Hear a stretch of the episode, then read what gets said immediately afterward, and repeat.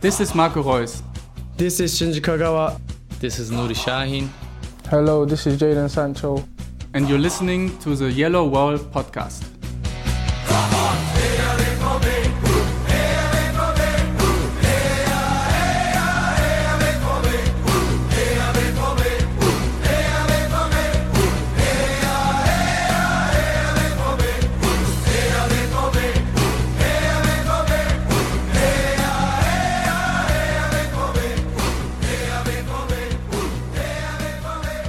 Hello and welcome to episode 328 of the Yellow Wall Pod. I am your host Stefan Buczko and today we will talk about Borussia Dortmund's 1-0 win over Hertha BSC and we will preview Saturday's afternoon match against Düsseldorf and for all that and more join me Matthias Zug. Hello Matthias, how are you doing?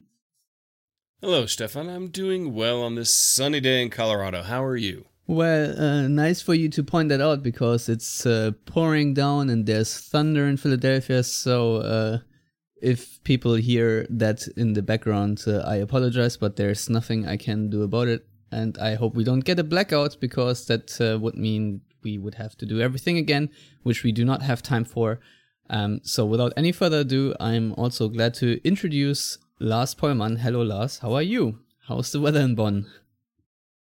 Hello, Stefan. We have gray skies, so I guess uh, it's the in between between you two guys. I guess so. Well, uh, gray skies also at the Yellow Wall Pod because we do not have a sponsor for this episode, but uh, I'm sure next week we will. Uh, if you want to be one of these uh, people supporting us, please sponsor an episode and go to patreon.com slash the yellow wall for more information. And now, without any further ado, uh, it's time to talk about the barn burner that was the 1 0 win against Hertha Berlin. Um, but uh, personally, I'll add that I was very happy with the three points and uh, the way they came about. Um, Matthias, your thoughts? Well, in German, I think we would say that was C. Um, so, but it was exactly what we kind of expected it to be. You know, Hertha played relatively compact, uh, physical. I'm surprised they didn't try to attack a little bit more. Uh, I'm aside from the one shot from Alexander Esswein, uh, I'm struggling a little to think of many big opportunities for Hertha. So uh, Dortmund had a few other opportunities that they should have scored from. I think a 1 0 probably about overall the correct result uh, and the right winner. Dortmund deserved it. I don't think Hertha deserved a win or even a point, given that I didn't really ever feel overly threatened by them. Yeah, that would be correct. Um, Lars uh, Mats Hummels was uh, obviously suspended for this game due to picking up his fifth booking. Um, Emre Can replaced him and uh, obviously ended up being the very valuable goal scorer. But uh, what did you make of his performance at centre back? Well, I would honestly not single out Emre Can. Uh, I would say that all five centre backs on the pitch, and that includes obviously the two of Hertha, uh, Boyata and Torunarigha, uh, in addition to Akanji, Can, and Lukas Piszczek, I think they, they all pretty much had a, or, or gave us a, a centre back clinic because I think that was the kind of game it was. Uh, a game where centre backs could make the difference because the perhaps the the creative department in in both sides wasn't up to the the absolute highest standards that they've set previously. I mean, even Hertha under Bruno Labbadia have done much more going forward than they did, did against Dortmund. Obviously, they were without their talismanic striker in Matheus Cunha, so maybe that played a part in it. But all five centre halves, I think, had a very strong game. They they all had presence in the air. Um, they they didn't get fooled by any one attacking move. I mean, there were a couple of chances, as Matthias said, that Dortmund arguably could have scored from, but I don't think there was necessarily a mistake involved in any of those. Uh, especially the Dortmund centre backs, and I would say Boyata as well were also really good in passing. Uh, I think we, you saw kind of what Can adds as an element as a learned defensive midfielder playing centre half, and in that he's thinking on his front foot, much like Mat- uh, Mats Hummels is obviously, but you know he has a different uh, body type and more willingness, I guess, to advance and, and a bit more speed, obviously. So I think that was a, a nice element, especially in a kind of game where uh, Dortmund perhaps lacked a bit of the usual creativity from other uh, outlets. So all in all, I think uh, he did very well, but so did all the other centre backs on the pitch. So uh, maybe not, as you said, a barn burner necessarily, but still a game where if you're looking for it, there were still some uh, pretty impressive performances, I would say. No, without a doubt. I actually think uh, that you really have to credit Dortmund for the defensive performance they gave. Um, Infogol, um, the app that that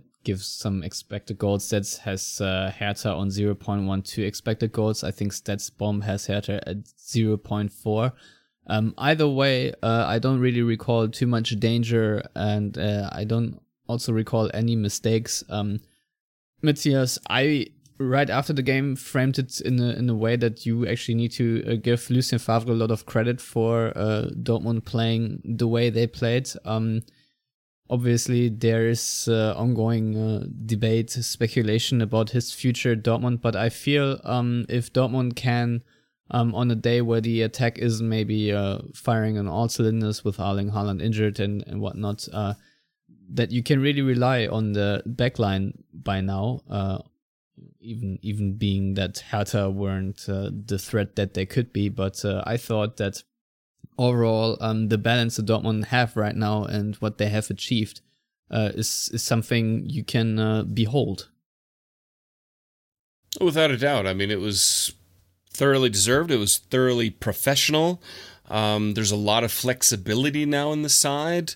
Uh, I think um, one of the nice things out of well, if you're going to pick a nice thing out of this whole you know COVID crisis and the way the Bundesliga and football is reacting with the the five substitutes is also seeing more of Balerdi and Morey. Um, that's a huge benefit for young players, so I kind of wouldn't mind the five subs just staying as a rule in football uh, to to help that and to alleviate some of the uh, physical stress on the players. But I think, yeah, you you definitely have to give Favre credit for um, rallying the troops, so to speak, after the disappointing loss against Bayern, where I think a point probably would have been the more just outcome, but overall, I don't I don't have any complaints right now. Um, Dortmund are playing well. They're playing professional, and so far in the matches since the restart, aside from Bayern, haven't really been threatened to drop points. To be honest. I mean, Dortmund only dropped six points in the Rückrunde. I think two losses against Bayern and against Leverkusen. And, uh, you know, the one against Leverkusen was a bit vexing because they obviously threw a lead away in that particular game, but you never know against the wildcard that is Peter Bosz. Anything could happen, but um, I think um, if we think back to the uh, the the first game this season against Hertha BSC and where it was Favre's job very much on the line, I feel like right now he's very firm into the driver's seat. Um, Lars, if you want to sort of uh, draw a, a resume, as we would say, well, Fazit ziehen, as we say in German, um, uh, how how do you see the development between those two fixtures, Hertha away and Hertha at home? I mean, we've spent a lot of time on this show discussing uh, how Dortmund improved, basically with the two signings of Can and Haaland, uh, fixing a lot of issues that were quite pertinent in the first half of the season. Uh, and and yeah, I mean the record speaks for itself. They've if if my math's not off, they've won eleven and dropped the two you mentioned in the in the second half of the season. Um, that's really good. Obviously, they also uh, once again went out of the cup against Werder Bremen, uh, which in this season is a real shame. I mean, last season uh, maybe mm, you know that was a different Werder side, but this team is about to get possibly relegated, so that's not something you want on your record. And also the the second leg against uh, PSG, not necessarily hugely confidence building per se in in in Lucien Favre, but maybe there were also some mitigating circumstances there. Obviously, with it being the first so-called ghost game for Dortmund. I think for me, nothing really has changed in, in how I view Favre. I think he's a really good coach. I'm not sure he's necessarily the right fit for what Dortmund are looking for or should be looking for, in my opinion. Uh, but I also don't see necessarily how you could improve on him.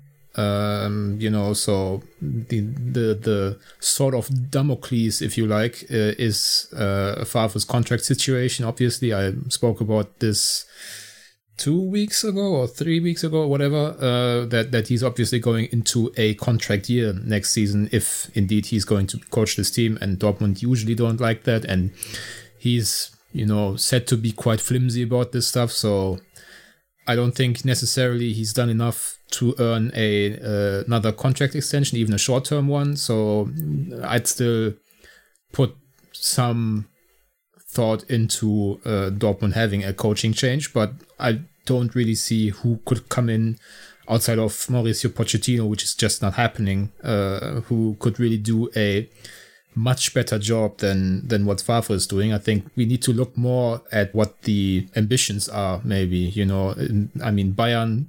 The, the, the Bayern team that uh, is is on the pitch right now is basically unbeatable for any other German side, and so you you kind of have to adjust your ambitions, and and Dortmund, I would say, have a pretty good shot given that they play Düsseldorf, Mainz, Leipzig, and uh, Hoffenheim to end the Rückrunde, second half of the season with I don't know 14 wins and two losses and maybe a draw against Leipzig or whatever. So that's uh, that's not too far off from uh, a second half of the season under Jurgen Klopp when they won the championship, in which they uh, scored 15 wins and two draws. So I mean, Dortmund can't do much better than they are doing in the second half of the season right now. And I think some of these, or some of the the the resume uh, taking, as you put it, is is probably down too much to the the singular incident of not beating Bayern, which you know is a is a task that I think at this point pretty much every team in the world would struggle with. Yeah, I I think you're right there, um, Lars. Um, I won't let you get off the hook though, because uh, if I remember correctly, you of us three are the one that owns a Julian Brandt shirts. So uh, I think it's it's also your turn to explain what's what's going wrong here, uh, because uh, once again he was subbed off in the 68th minute. Um, he did get the assist for Emre Can, but otherwise, um, not the performance level uh, one would hope for for a guy with the skill level of Julian Brandt. Maybe I'm a bit uh, too harsh on him given that he's played up front. Um, but uh, what's the issue, or is that the issue for you?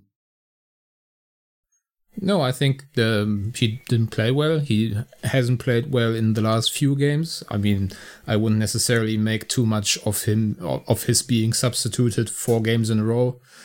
I think that's mainly down to Favre liking to switch things up in the position Brandt uh, is playing at this point um, and also with the, the personnel available to Favre. I mean, you're not going to uh, bring on, you know, uh, Marco Rente, who was on the bench, who I'm pretty sure 99% of our listeners don't know who that is.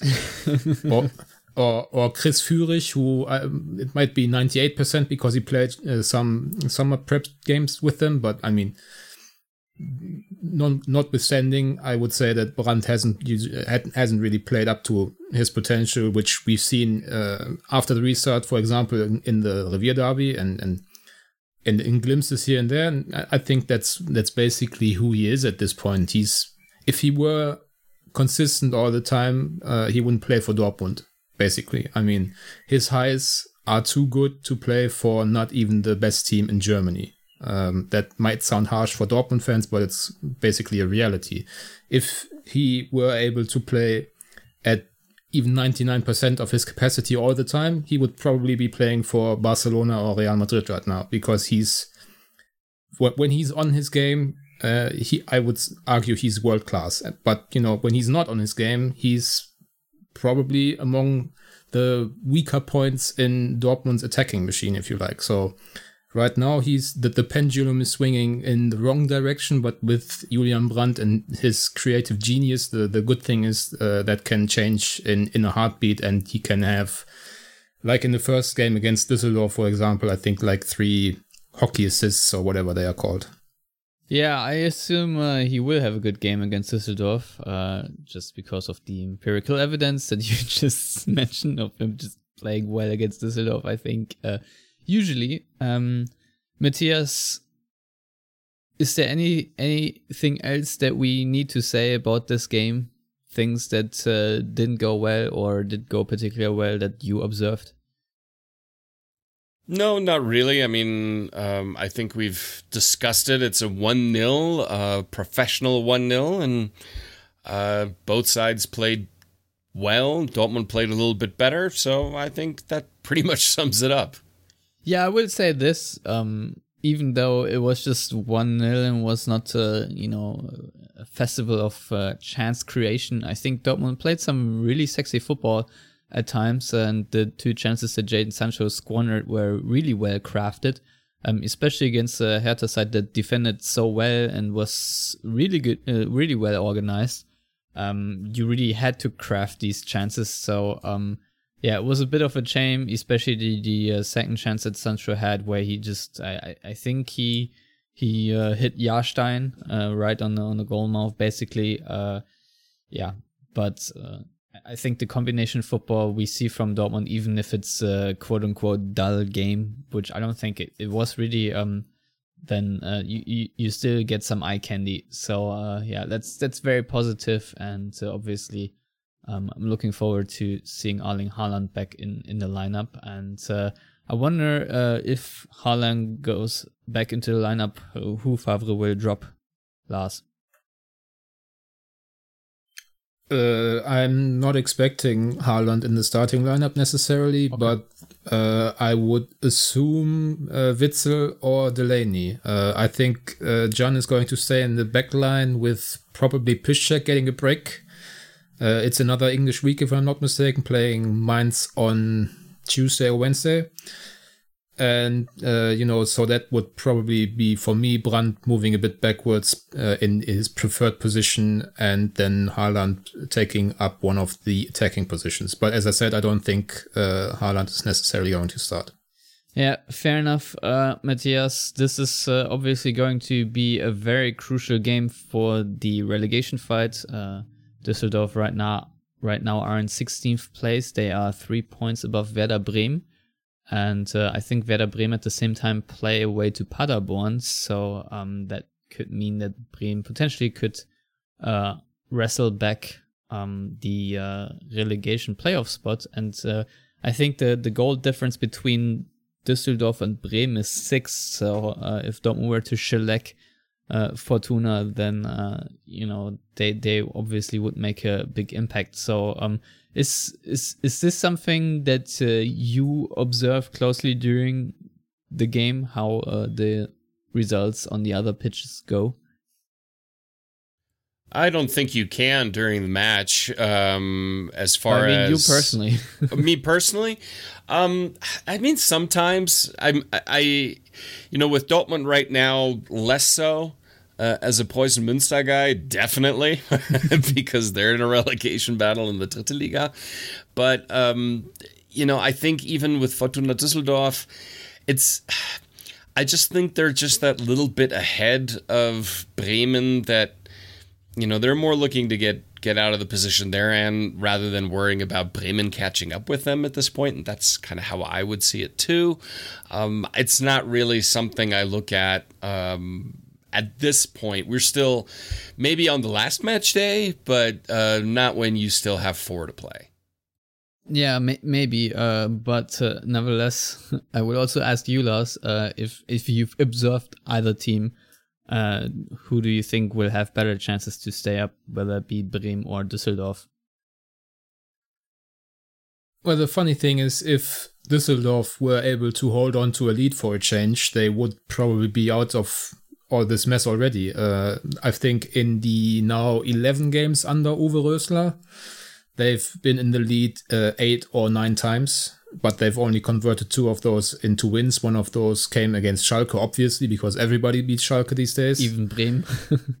yeah, even Bremen. Um, I mean, they, they've they've squandered a three goal lead against Hertha uh, before the uh, Corona break. They were up and a man up against uh, no they weren't they, they weren't uh, up against Hoffenheim on the last match day but before then uh, they had a two goal lead against Cologne for example dropped that in the final minutes of the game. So honestly the if if we were looking at the the football without the results if you like under Rösler you wouldn't necessarily think of them as a relegation candidate as opposed to Bremen who outside of the the the English Woche where they had seven points from three matches, including the win over Schalke and I think a goalless draw against Gladbach, which is still still a pretty good result.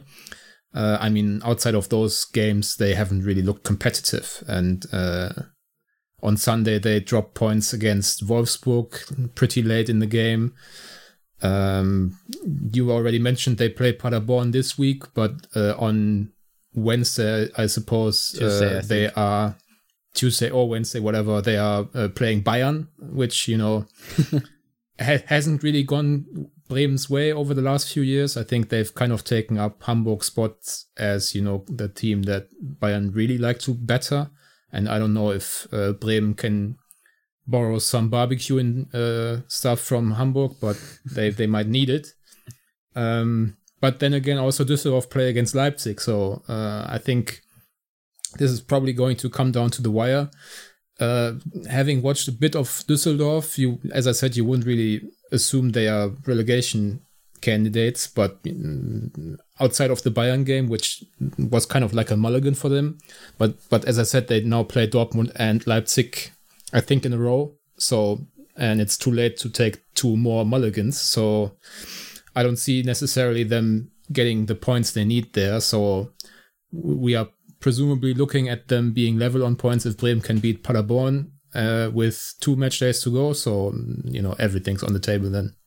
Yeah, Bremen also still play against Mainz, who are just three points above Düsseldorf. So, uh, at, at least in the relegation battle, I think we have a lot of uh, fun. Maybe I mean Augsburg and and Union Berlin also only just one point ahead of Mainz. So uh, either of the top thirteen still may somehow land on on P sixteen. So um, yeah, it's it's it's going to be uh, very fun and uh, it's it's it's kind of nice as a Dortmund fan. You really never have to worry about this since uh, 2000. What was it? Seven, six, something like that. 2005 even. I don't know. Uh, when when Dortmund lost one 0 in Bielefeld. Uh, it's it's it's been some time since. I think that was 2007, uh, if I'm not mistaken. So uh, yeah, right right now Dortmund are definitely in in different spheres. And uh, what I obviously forgot to mention is that on this match day, pretty much everything went well for Dortmund apart from uh, Bayern beating uh, Leverkusen, but uh, that also means that Leipzig, Gladbach, and, and Leverkusen all dropped points. Uh, Gladbach lost uh, against Freiburg. This is apparently their bogey team. Uh, Leipzig got a one-all draw against Paderborn, which yeah was sort of just they had a one lead and then got sloppy, and Paderborn was really battling hard for it and forced the equalizer and Leipzig yeah just didn't come back. So um, Dortmund can I think if uh, either Gladbach or Leverkusen lose this weekend, wrap up the uh, Champions League qualification with three points. Matthias, uh, given that Gladbach are playing Bayern, uh, I think that's that's uh, very realistic, right? Yes. Yeah. I mean, uh, Gladbach they, they've looked good in some matches and then not so good in some matches. It, and I just think Bayern are way, way better than Gladbach. Um, I, I don't really think it's even that close at this point. So that the the only club, if I were Dortmund, that I would be seriously concerned with catching me is Leipzig. Um, but even there, there's enough of a cushion uh, that uh, as long as Dortmund doesn't screw up in the match against Leipzig, I think second place is all. I'm not going to say guaranteed, but it's looking pretty solid at this point. Yeah, I mean, uh, th- there is a nice four point gap now to Leipzig. They have 59 points. Dortmund are sitting on 63. So, um, I mean, they still play each other, but as I, th- I think you're right. Uh, it doesn't really look like there are too many games that Dortmund screw up. Uh, that being said, they play against Hoffenheim on the final match day, and we've all been scarred uh, from that 2013 game. Uh, so, I'm not gonna make any predictions there. But uh, yeah, it, it's it's looking rather well for Dortmund. Um, Lars, uh, who of the Düsseldorf squad are, are the danger men, and who who do you rate? Uh, the the danger man is uh, what's his face? Rouwen Hennings. Yes. Um, that face. I mean, he he was on like 11 goals for a couple of months, the Corona break notwithstanding. Uh, so he he had a bit of a Ladehemmung, as we would say in Germany. So he was looking for that goal, but it came. I don't know if it, if it was last week against uh, Hoffenheim or the week before, but uh, he's back in the goals, if you like. And, you know, he's not necessarily great striker or anything. He's a bit like uh, Florian Niederlechner of Augsburg. Uh, if people remember back to our episode ahead of the first game of the second half of the season, basically the same thing, you know, a try hard German striker, pretty good shot. Possibly overscoring his abilities this season. And with Niederlechner, we've also seen him or his goals dry up. So it's a bit of the same, but I mean, he has a wicked left foot, I think. Um, people may remember him from playing in English lower leagues, if I'm not mistaken, too. So, you know, he's pretty good, but I think uh, the, the players that I'm more looking at, I, I really like Kaan Ayhan, the center back. Uh, he has a Schalke past, but still he's a good player. He uh, at times takes free kicks, which I always think is fun when a when a center back takes free kicks, and it's not the the Naldo thundershot department. He's actually got quite the technique in his foot. Um, I also like Kevin Stöger, the uh, central midfielder.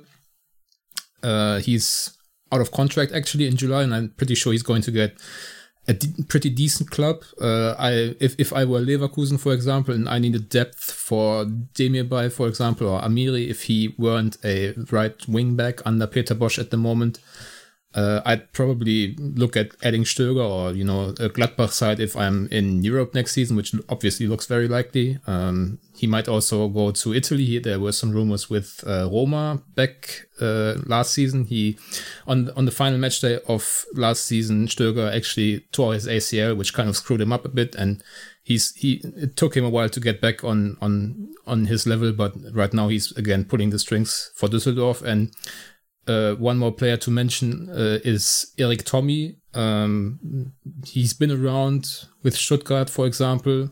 He was he is on loan actually at Düsseldorf. Uh, very quick, uh, mostly on the left wing. Um, he scored a few goals, especially under Uwe Rösler, uh, who took over from Friedhelm Funkel in what was it February.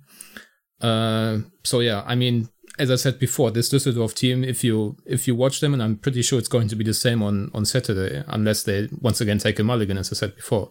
Uh, watching the team play and and you know the defensive organization and and what they do going forward, it's not necessarily you know Europa League stuff or anything, but you wouldn't uh, think of them as one of the three or four worst teams in Germany, and I think outside of the results, they definitely aren't. I mean, I'd I'd much rather watch Düsseldorf than say Wolfsburg, who are in sixth, or obviously Schalke in tenth, or even Hertha uh, before Labbadia took over, who are I think in ninth. That is, I think, correct. Yeah, Erik Thommy has scored six goals this season, so has Kenan Karaman, and uh, I actually uh, was quite astounded that uh, Rouwen Hennings is uh, on on 14 goals already. Uh, I think uh, for Düsseldorf striker um, who is not that uh, glamorous, let's say, as you called him, the tri-eyed German striker. Uh, I think that's pretty impressive. Um, Matthias, uh, do you think though that this is going to be a game a bit like the Paderborn match where uh, Dortmund struggle for I don't know 40 minutes or so, and then uh, in the second half just turn the screw to the extent that uh, Düsseldorf just fall apart? Yes, I mean I, I watched them against Bayern and it didn't take Bayern 40 minutes. Uh, but in the, initially, it was a little uncomfortable, but then eventually, you know, the the quality just just won out, and it, I don't know if I could accuse Düsseldorf of giving up, but it it seemed a little bit like, oh well, we tried. Um, it's Bayern, and I think uh, that could definitely happen against Dortmund because Dortmund's quality is significantly better, um, and uh, Düsseldorf are you know, they're less difficult to break down defensively than they were under Friedhelm Funkel because Uwe Rösler likes to play a little bit more adventurous. Uh, they press a little bit higher up, so they'll try to disrupt Dortmund's build-up play, much like Paderborn. Even though Düsseldorf is better than Paderborn, Uwe Rösler is a better manager than Steffen Baumgart. Uh, that being said, I mean, I don't, I don't think Dortmund are going to score six goals uh, or even five goals, but uh, three or four is is a definite possibility. Yeah, especially um, I don't think it's going to be a, a game similar to the 2 1 loss that Dortmund took on the road to, in Düsseldorf last season, just because uh, there is no Lukebakio around and uh, Rouwen Hennings is a lot of things, but he's not a pace merchant. So um, I don't think that Dortmund will be caught on the break necessarily, and even if they do, uh, I feel like they have enough in the tank to come back from from behind if if need be. Um, so uh, I think last time Dortmund uh, nearly pulled off a comeback, but uh, yeah, I don't, I don't know. It was it, it, it looked for a second that Dortmund would come back into this, but uh, I think it was just an Alcácer header. Um, yeah, I'm, I'm intrigued to to see when um, Erling Haaland will come on, uh, whether he starts or uh, I don't know, will be brought on after 50 uh, minutes or so. Um, but I think the uh, the amount of substitutions really has helped Dortmund, and uh, obviously we have now seen a couple of players that we otherwise probably wouldn't have seen. Um, last week we saw Mateu Morey yet again on the field against uh, Hertha. Um, he he looks quite decent. Uh, I don't know if it was you who said that that he is closer to the Guerreiro type of player than a Hakimi. Um, but uh, what did you make of his performance against Hertha, real quick? And uh, do you expect him to to get another cameo against Fortuna? Uh, it was me, and I'm not at all surprised that he's doing well. I mean, he's obviously played like 15 minutes in his two two appearances for the first team this season, so uh, let's not put him in Canton yet, uh, as the tuna would say. Um, That's enough I mean, for the yellow wall pod to decorate him in laurels. 15 minutes, all, yeah. all one needs. Um, yeah, but I mean, he is the, or he seems to be the player that we saw in the summer, and I would mm, argue that Morey was perhaps Dortmund's most impressive, certainly most impressive new player in the summer, and maybe most impressive player overall. I mean, he was, he came out of nowhere, obviously, having not played for Barca because of injury for quite some time, and then after mm, basically telling them that he not sign a contract. They kind of took him out of uh, contention for starting uh, places in their uh, subdivision team. But you know, he was uh, outstanding in the summer. Quick, super uh, understanding of the game. He's as I as I tweeted, he's basically a right-sided Guerreiro in some aspects. obviously, I mean he's not on Guerreiro's level, at least not consistently yet. But I mean, in terms of playing style. I mean, uh, he you could arguably, I think, put Guerreiro in eight or nine positions, uh, outfield positions, and he would do a decent job. I don't know about center back and, and central striker, but other than that, I think Guerreiro could probably play everywhere because of his understanding of the game and technical abilities, and also uh, he's good enough athletically. And I think the same goes basically for Morey. So I'm really happy that uh, Favre has finally given him some game time. And uh, if Dortmund by chance uh, clinch the Champions League spots uh, this weekend, I would maybe expect Morey to get like 45 minutes or even start the game against Mainz. Uh, obviously, there's always the, the, the, the thing that you don't want to influence the relegation uh, battle. And if Dortmund were to lose against Mainz, resting a couple of key players, then that would be a bit of a polemic situation. So maybe that's not going to happen. But I, I'm I'm just saying I'd, I'd, be excited to see more of Morey, and I think it would also behoove Dortmund to uh, test him in a competitive setting, uh, given that we all probably think Ashraf Guerreiro, uh, Ashraf Hakimi is not it's not going to be uh, around next season for Dortmund, and you know the Thomas Meunier links have kind of dried out uh, to this point. I mean, everybody's still kind of expecting him to come to Dortmund, but I mean, unless the uh, ink is dry. We don't know that. So Dortmund would do well to test uh, Morey in competitive setting to see if he can play at least a decent role next season. So I I I would I'm very much uh, hoping for that at least. Yeah, I have to issue a correction. However, Mateu Morey has not played 15 minutes; he has played 16 minutes. So, uh, yeah, but uh, no, you, you're absolutely right. Uh, I personally would uh, love to see him uh, maybe even start against Mainz. Uh, and I don't think that Lucien Favre really is someone that really thinks about, you know, being an influence in the relegation fight. I think if Dortmund have wrapped up the Champions League, he will experiment a little bit, but then again, it's Favre, the enigma. so, yeah. Um, but uh, it's it's it's good to see little uh, sparks and glimpses. But obviously, uh, you know, playing good for 15 minutes in w- over two games is one thing, uh, and and playing really well over a whole season and in a you know team with a lot of ambition is, is another thing. But uh, at, at least for now, the the baseline looks very uh, healthy. Um, Matthias, I I think um I don't I don't know about you, but I, I think if I had the choice between two Guerreiros and two Hakimis, I would choose two Guerreiros. So um, I'm I'm happy about the the development at least from the uh, small sample size that we saw so far. Yeah, I'll definitely agree with you there. I mean, gotta love Hakimi, but uh, you know, defensively, I see him as a greater liability than Guerreiro, Even though Guerreiro is not the greatest defender, let's be honest. Um, but there's more to Guerreiro's game than just pace and running really, really, really fast. Um, I think the his his understanding footballing IQ is a little bit higher, but he's also a little bit older, so a little bit more experience there. But I will agree with you. Two Guerreiros beats two Hakimis.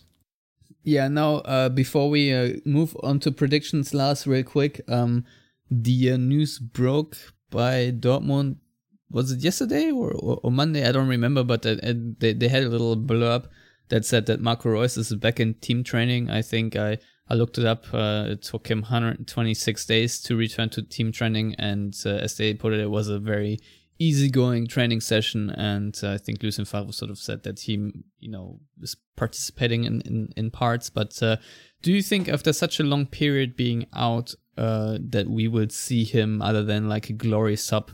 in in the final game against Hoffenheim, uh, you know, play play uh, for Dortmund and, and actually having an impact. I mean, I don't really understand how it would be a glory sub in a ghost game. I mean, who are you presenting Reus to in that circumstance? yeah, you're, right. I'm stupid. Uh, and and other than that, I think I didn't watch the press conference on Thursday because watching Favre press conferences, unless it's for work purposes, is basically a pointless exercise. Uh, but I, I read somewhere that he said that they are basically um, building Reus up to be a full participant in time for next season's prep instead of you know the one of these last four games. I mean, he has basically two and a half weeks of team training tops before the final match day. So that seems to me a bit short. And I mean, we we we all presume that Dortmund have are going to have little to play for, if nothing to play for, uh, on the final match day. So there's no no need to uh, risk anything with Reus. And if if there's going to be a glory substitution or whatever, or maybe uh, you know a, a, nod to someone that surely is going to go to Mario uh, Mario Götze, uh, given that he is going to say farewell to well no one uh, in the Hoffenheim game. Yeah, uh, that's that's uh, really sad. Um, but yeah, I basically I just just uh, wanted to squeeze in the the Reus bit just as a preemptive thing, in, in case people are getting their hopes up to to see Marco Reus back on the field, because I personally also really really doubt it. Um, obviously I'm not uh, their uh, team doctor and, and see how, how far he has progressed, but uh, yeah, I, I really don't see it. So Matthias, uh, if uh, un- unless you want to say anything else about the uh, game that we will play against Düsseldorf, you can go ahead and leave your prediction. Well, my prediction will be a 3 0 victory for Borussia Dortmund. Very well. I'm going to go with a 4 to 1. Lars? Are you going to go higher or lower? Lower. 3 1 Dortmund. All right, very well. Then, uh, Lars, you can also go first and tell people how to get in touch with you.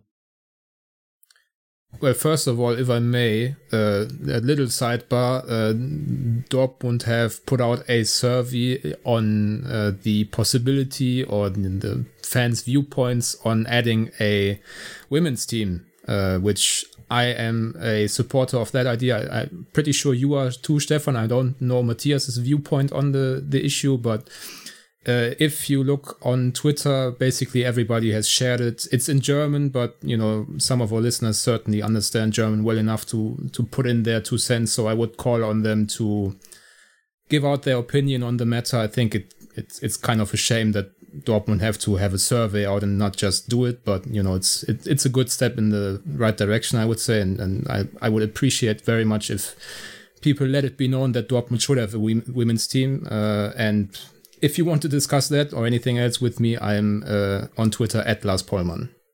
Yeah, Matthias, uh, uh, Lars is absolutely right here. Uh, I should have completely and totally brought up the, the potential women's team. Uh, since I don't know your thoughts, what are your thoughts? oh, I'm all for it. I honestly, until it, it's kind of one of those how does Dortmund not have one? Um, and I agree with Lars that I don't understand why you need to do a survey. It's like, oh, really? Just do it. I mean, seriously, come on. Um, so yeah, go go uh, follow Lars and Stefan and myself. You can find me at Matthias Hook and uh, put in your opinion on the survey and make sure Borussia Dortmund have a women's team. Yeah, definitely. I, I think right now they're sort of asking themselves and, and, and fans how they would sort of like it if they just purchase a license of a different club, a bit uh, the same method that uh, Leipzig used to get into the first division. Um, maybe uh, they are looking at uh, uh, the women's team of Berghofen, which is a Dortmund side that plays in the third division. That could be something that they sort of want to know offense. But yeah, it's it's kind of weird. Like the sixth question in the survey asks, "Did you know that?" Uh, Dortmund are the only team of the top 17 in the UEFA ranking that does not have a women's team. So uh, yeah, it's it's a bit weird the survey, but uh, yeah, please everyone go there. Uh, I'll link it in the show notes as well, and uh, make sure that uh, Dortmund get the women's team because I think it's it's absolutely necessary. And uh, Alexandra Popp, who is obviously a famous uh, German football player, she's also Dortmund fan. She's born in the same village or town where I was born, which is Witten. It's about 20 kilometers of Dortmund. Uh, she said that she would uh, love to, you know, maybe enter a career or so for Dortmund. But if this needs to happen, I think she's 29 years old. Dortmund need to get going because, uh, you know, I think the uh, to to get a women's team in the Bundesliga, you probably need four to five seasons or so.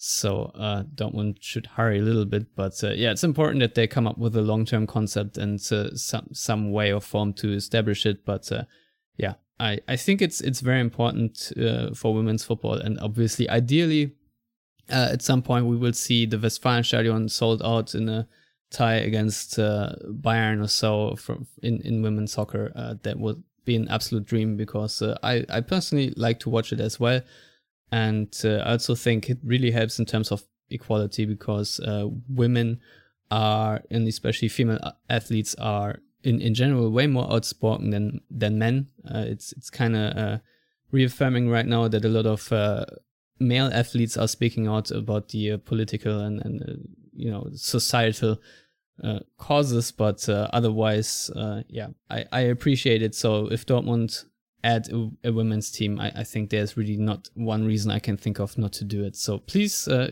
go take the survey and you can find me at Stefan Buczko on Twitter and all of us at Yellow Wall Pod on Facebook and Twitter as well. And if you want to read our written content, go to theyellowwall.net where you can also find all the ways and means to subscribe to this podcast, which is YouTube, Stitcher, SoundCloud, iTunes, and so on and so forth. Spotify, I should mention as well. And uh, yeah, if you want to contribute financially or sponsor an episode, go to patreon.com slash the yellow wall and that's enough for now. Until next week, as always, thank you for listening. Goodbye.